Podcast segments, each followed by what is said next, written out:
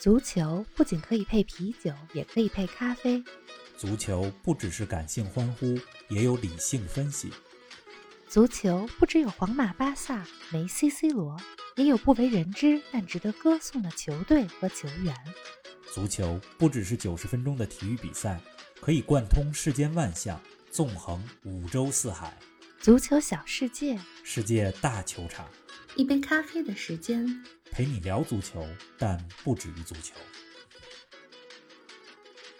本赛季欧冠落下大幕，切尔西一比零战胜曼城，时隔九年再次登顶欧洲。两位战术大师的巅峰对决，图赫尔胜在何处？曼城错失首次欧冠捧杯良机，蓝月亮还欠缺点什么？芒特的致命一传，哈弗茨的欧冠首球，德布劳内伤心的眼泪，瓜迪奥拉的聪明反被聪明误。更多精彩内容尽在本期足球咖啡馆。听众朋友们，大家好，欢迎来到今天的欧冠特辑。王老师你好啊！欧冠决赛刚刚结束了，给我们说说此刻你的感受吧。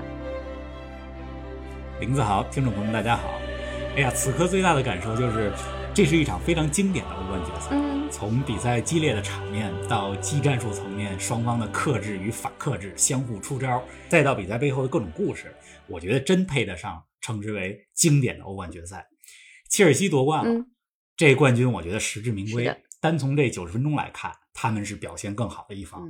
图赫尔呢，一月份接手球队以来，这短短几个月的时间里，给切尔西带来了翻天覆地的变化。是啊，这真的是显得这个教练的功力。嗯，而且特别巧的是什么呢？切尔西上回夺欧冠冠军的时候，二零一二年也是赛季中途换了主教练，迪马特奥带着他们夺得了。俱乐部历史上的第一座欧冠冠军的奖杯，所以大家也都在开玩笑说说，切尔西获得欧冠的一个必要不充分条件之一，就是赛季中间得炒个教练，非得来这么一下。对，不过话说回来，我觉得人家兰帕德毕竟带着球队打了半个赛季，是的，这冠军还得感谢一下兰兰帕德打下的基础。比如说芒特啊，如果没有兰帕德的培养，他不可能是现在切尔西。阵容当中的主力，而且兰芒特这场比赛也送出了非常关键的助攻。嗯，对。那曼城这边呢？曼城这边呢，今天球员整体状态我觉得都非常一般。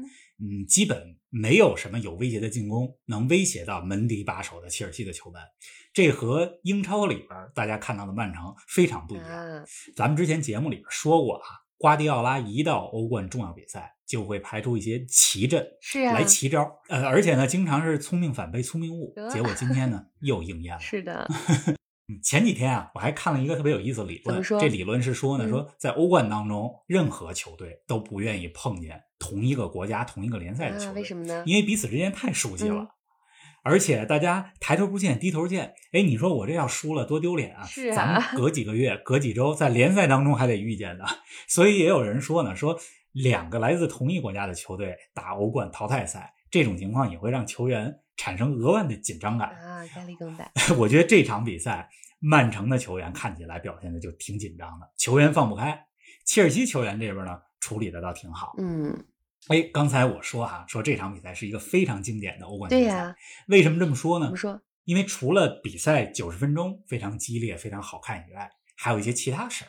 比如说哈，瓜迪奥拉和图赫尔这两个人是当今世界上被公认为最出色的战术大师。没错，这场比赛是这两个战术大师的对决。嗯，另外这场比赛也是阿奎罗十年曼城生涯的最后一场比赛。结果很遗憾的是，阿奎罗没能挽救曼城。是的，我觉得更重要一点是什么呢？是去年的欧冠决赛，不知道大家还记不记得？去年八月的那场拜仁和大巴黎的欧冠决赛，也是在葡萄牙进行的，不过是空场比赛。是的。哎，今年的欧冠决赛，经过了疫情以后，大家都意识到，哎呀，球迷真的是比赛当中不可或缺的一部分。这场比赛球场氛围非常好，有球迷在就是不一样。对呀，哎，今天比赛之前一看双方这首发阵容，很多球迷恐怕都会感叹一句：“瓜迪奥拉这是要干什么呀？”曼城首发十一人当中没有罗德里，没有费尔南迪尼奥，没有任何一个防守性中场。反正我是看不懂，冯老师你看懂了吗？的确很奇怪，你说他是奇招也好，或者说他是一个赌博也好，反正我觉得这个赌博失败了，输了。咱们都说哈。瓜迪奥拉经常用无锋阵型，就是没有特别明确的前锋。曾经的巴塞罗那，现在曼城都是这样。是这无锋阵呢，我们很熟悉。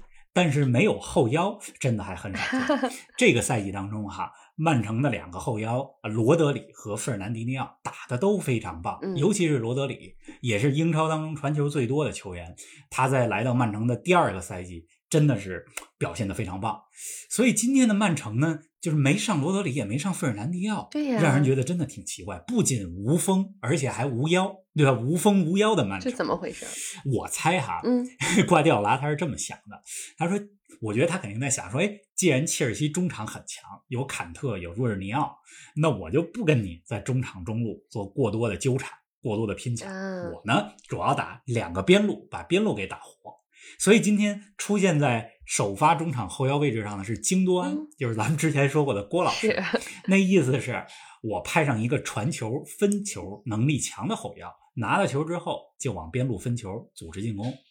结果啊，从实际效果来看，不仅曼城的中场缺乏硬度，而且京多安也因为担任后腰，有着特别重的防守任务，被限制住了，没法发挥他的进攻特长。啊跟着这个赛季，咱们一直都在听节目啊，包括看曼城的球迷们一定知道说，曼城这赛季表现之所以好，是因为京多安在英超最关键的那几个月，他表现的特别棒。嗯他为什么表现的好呢？是因为被解放了，对位置前移了，因为他后边有罗德里或者费尔南迪尼奥。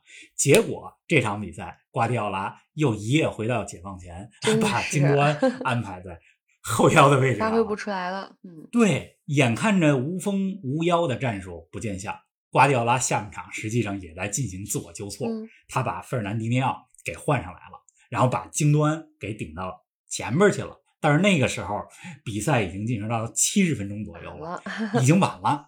人家切尔西已经开始全力防守，要守住这一比零了。反正赛后呢，很多人也都在讲说，曼城输就输在瓜迪奥拉这排兵布阵上。虽然说这么说有点绝对吧，嗯，因为曼城今天整体的状态都不好啊。但是其实你这么说，呃，主要责任在瓜迪奥拉的排兵布阵也也不无道道理是毕竟是平时球队不是这么打的，嗯对吧？输了球以后，大家肯定就抓着这一点来说。呃，赛前大家都在说啊，瓜迪奥拉和图赫尔这个战术斗法是这场比赛的看点。这俩人也都是战术狂人。是的，图赫尔在执教初期还一直以瓜迪奥拉为榜样。嗯，啊、据说哈，很多年前俩人都在德国执教的时候，在慕尼黑的餐馆里，这俩人还一块吃饭讨论战术。结果这餐巾纸上都被画满了各种战术太图。这是一个细节，对嗯你就能看出来这俩人都看重这个战术。嗯，但是从今天比赛来看，我觉得图赫尔的战术完全压制住了瓜迪奥拉，而且这也是切尔西最近一个多月来第三次战胜曼城。您正在收听的是足球咖啡馆，一杯咖啡的时间陪你聊足球，但不止于足球。欢迎您在各大音频平台关注我们的节目，同时欢迎关注冯老师的足球评论公众号“冯球必侃”，让我们一起聊球、砍球、追球。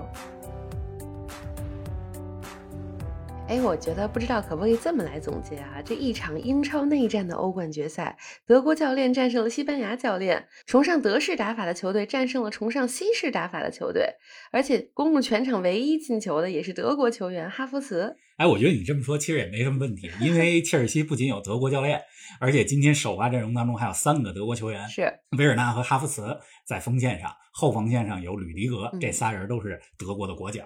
图赫尔来球队之后啊，呃，他让切尔西的打法非常的德国化。呃，你看切尔西拼抢非常有侵略性，一直在压迫对手，同时在进攻当中呢也非常追求速度，是的，防守当中呢有着铜墙铁壁，这都是德国足球的特色。对，那瓜迪奥拉呢？从巴萨到曼城，一直非常崇尚的就是特别有耐心的传球组织、传控，非常西班牙式的打法。所以你刚才说是德式足球战术、足球风格战胜了西式的，在这场比赛当中也没什么错，挺恰当的。哎，再给我们讲讲今天比赛的过程吧。可能有听众他还没有来得及看直播。这场比赛虽然比分是一比零，只有一个进球，但是整个九十分钟都是非常激烈、嗯非常精彩的。上半场一开场，双方都是高位逼抢，每一寸土地都得争，每一个球都得争。那曼城最好的机会呢，实际上是来自于上半场第七分钟左右，曼城守门员埃德森一个长传找到了前边的斯特林，但是斯特林最近状态啊不是特别好，嗯他那个球第一下没停好，嗯如果停好了，就是一个特别好的单刀机会。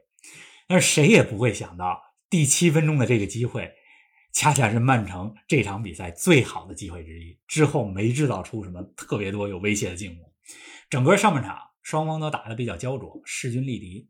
四十二分钟的时候，切尔西抓住了反击机会。刚才咱们说到的芒特送出了非常精妙的直塞球，哈弗茨得了球以后晃过了埃德森，打空门得手。这是这场比赛全场唯一的进球。嗯，连续两年的欧冠决赛比分都是一比零。去年是拜仁对大巴黎的比赛，金斯利科曼为拜仁打进了唯一的进球。没错，今天是。哈弗茨为切尔西打进了唯一的进球。到了下半场以后啊，这两边就特别焦灼啊，拼抢依然很激烈，嗯，但是都没创造出太多的绝对机会。德布劳内和吕迪格冲撞之后就受伤下场了。这个丁丁下场的时候也流下了热泪，是啊，因为这场比赛很可能是他职业生涯到目前为止最重要的比赛。他也知道说自己的离场意味着什么。那时候曼城零比一落后。他作为曼城前场最有威胁的球员，还因伤下场，曼城真的是形势不好了。那到了七十分钟的时候呢，瓜迪奥拉就开始主动纠错，不仅换上了后腰，还换上了前锋，这会儿就有风有腰了。阿奎罗也上去了。这时候大家都在想说，哎，如果阿奎罗能挽救曼城，是啊，那是一个特别完美的故事。对呀，那挺好 无数的曼城球迷也都在等着说，阿奎罗时刻啊，赶紧到来。嗯，结果没到来。这八十分钟以后，切尔西战术思想就很明确，加强防守，而且又换上了科瓦契奇。这本来这中场就有洛尔尼奥和坎特，图赫尔又换上了科瓦契奇，也是一个防守能力很强的中场。是。这就是要防啊！最后十分钟，曼城没什么机会，切尔西最终一比零战胜了曼城夺冠。哎呀，这个赛后的颁奖典礼，我看着说，图赫尔获得他执教生涯当中第一个欧冠冠军，而且看到迪亚哥席尔瓦在三十六岁的时候获得职业生涯的第一个欧冠冠军，太难得了，我还是挺感动的。对，另外，切尔西的队长代表他们捧起奖杯的阿兹皮利奎塔。他在切尔西踢了九年了，这个九年老臣啊，举起了欧冠冠军的奖杯，还是挺感动的。因为切尔西夺得上一个欧冠冠军的时候，阿斯皮利奎塔还没来球队，是啊，也是上次欧冠夺冠之后，他才到了切尔西。嗯，哎呀，这个一边是切尔西球员们夺冠后留下的激动热泪，另一边呢是曼城球员们错失冠军之后伤心的泪水。同样是泪水，这反差可太大了。很多人都说，就整个赛季而言，曼城是实力最强的球队，而今年也是他们夺得第一座欧冠奖杯的最佳机会，结果没有把握住。冯老师，除了战术层面的因素之外，你觉得曼城的失利是不是也和心理方面有关呢？比如之前接连输给了切尔西两次，比如这次呢是他们第一次进入欧冠决赛，因此决赛的经验呢也相对不足，这是不是都有些影响呢？我觉得这心理因素啊，有时候挺微妙的。嗯，你要说决赛经验。虽然切尔西之前也夺过一次欧冠，是，毕竟现在这波球员不是当时那波球员，对啊，对吧？那个时候还是特里、兰帕德时期，没错。现在的切尔西队当中，曼城队伍当中，大部分球员都没有打欧冠决赛的经验。你要说教练的决赛经验呢，瓜迪奥拉经验比图赫尔还要丰富呢。是的，瓜迪奥拉赢过两次欧冠，胜率百分之百。在这场比赛之前，图赫尔去年进欧冠决赛输了，但是有的时候哈。我觉得球队底蕴这东西真的特别微妙，尤其是在欧冠的层面。嗯，之前咱们节目当中也说过，皇马、利物浦、AC 米兰，这都是在欧冠当中有欧冠基因的球队。是的，他联赛当中不一定表现的很好，但在欧洲赛场就特别会打。是一上欧冠就来劲儿。曼城和切尔西这俩队相对都没有太多的欧冠基因，嗯，但是如果你让他们俩比，这切尔西肯定更有底气，毕竟两次进过决赛，是一次夺过冠军。对吧？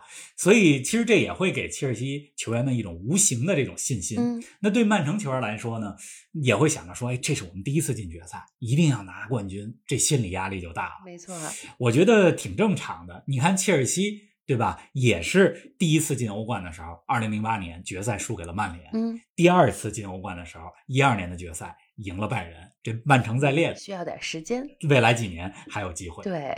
说起欧冠决赛啊，咱们总能想到很多经典的对决，比如九九年曼联最后三分钟逆转拜仁的那场决赛，再比如零五年利物浦上演大翻盘，创造了伊斯坦布尔奇迹。冯老师，你觉得今天的这场比赛在前五大或者前十大欧冠经典决赛里能排得上号吗？咱们远了不说啊，二十一世纪这二十一年来的决赛当中，我觉得今天这场决赛能排上前五。啊，这场决赛，我觉得比去年拜仁对大巴黎的那场决赛更好看。好看你甭看去年拜仁对大巴黎打的大开大合，嗯好多的进球机会，但是今天这场比赛，两个队更讲求控制，也更势均力敌。历史上比较经典的欧冠决赛嘛，你刚才说了俩，九九年和零五年嗯，这都是。那我觉得呢，还有正另外几场比赛也挺经典的，比如一三年拜仁和多特的决赛，嗯，我觉得打得非常的焦灼，非常的经典，到比赛最后一分钟才分出了胜负。是二零一四年、一六年上演的马德里同城德比，皇马和马竞在这两次决赛当中都相遇，那两场比赛打得也非常好，嗯，呃，都挺经典。哎，我觉得感谢有欧冠吧，因为每次到欧冠决赛、欧冠淘汰赛的场合的时候，我觉得都作为球迷啊都很激动。是啊，看了这么多场欧冠，看了这么多年欧冠，听到欧冠主题曲的时候，还是内心非常澎湃。是的。哎呀，欧冠正式落下大幕了。其实这也标志着本赛季的欧洲俱乐部赛事正式画上了句号。我们的足球咖啡馆也陪伴着大家度过了这个赛季，也同样谢谢大家的陪伴。虽然赛季结束了，但过不了两周，欧洲杯就开始了。我们的足球咖啡馆也将陪着大家呢，继续看欧洲杯，聊欧洲杯。希望大家继续支持和收听我们的节目。是的，下礼拜开始咱们就得跟大家聊欧洲杯了，来跟大家聊聊欧洲杯的看点。是的，往届当中精彩的比赛，嗯特别有戏剧性的故事。没错。呃，欧洲杯不远了，不到两个礼拜的时间。哎呀，也希望大家关注我们的节目，同时在各大平台，无论您是在哪个平台收听的，给我们的节目一个好评。大家的支持对我们节目的进步非常重要。是的下期咱们不见不散不。见不散。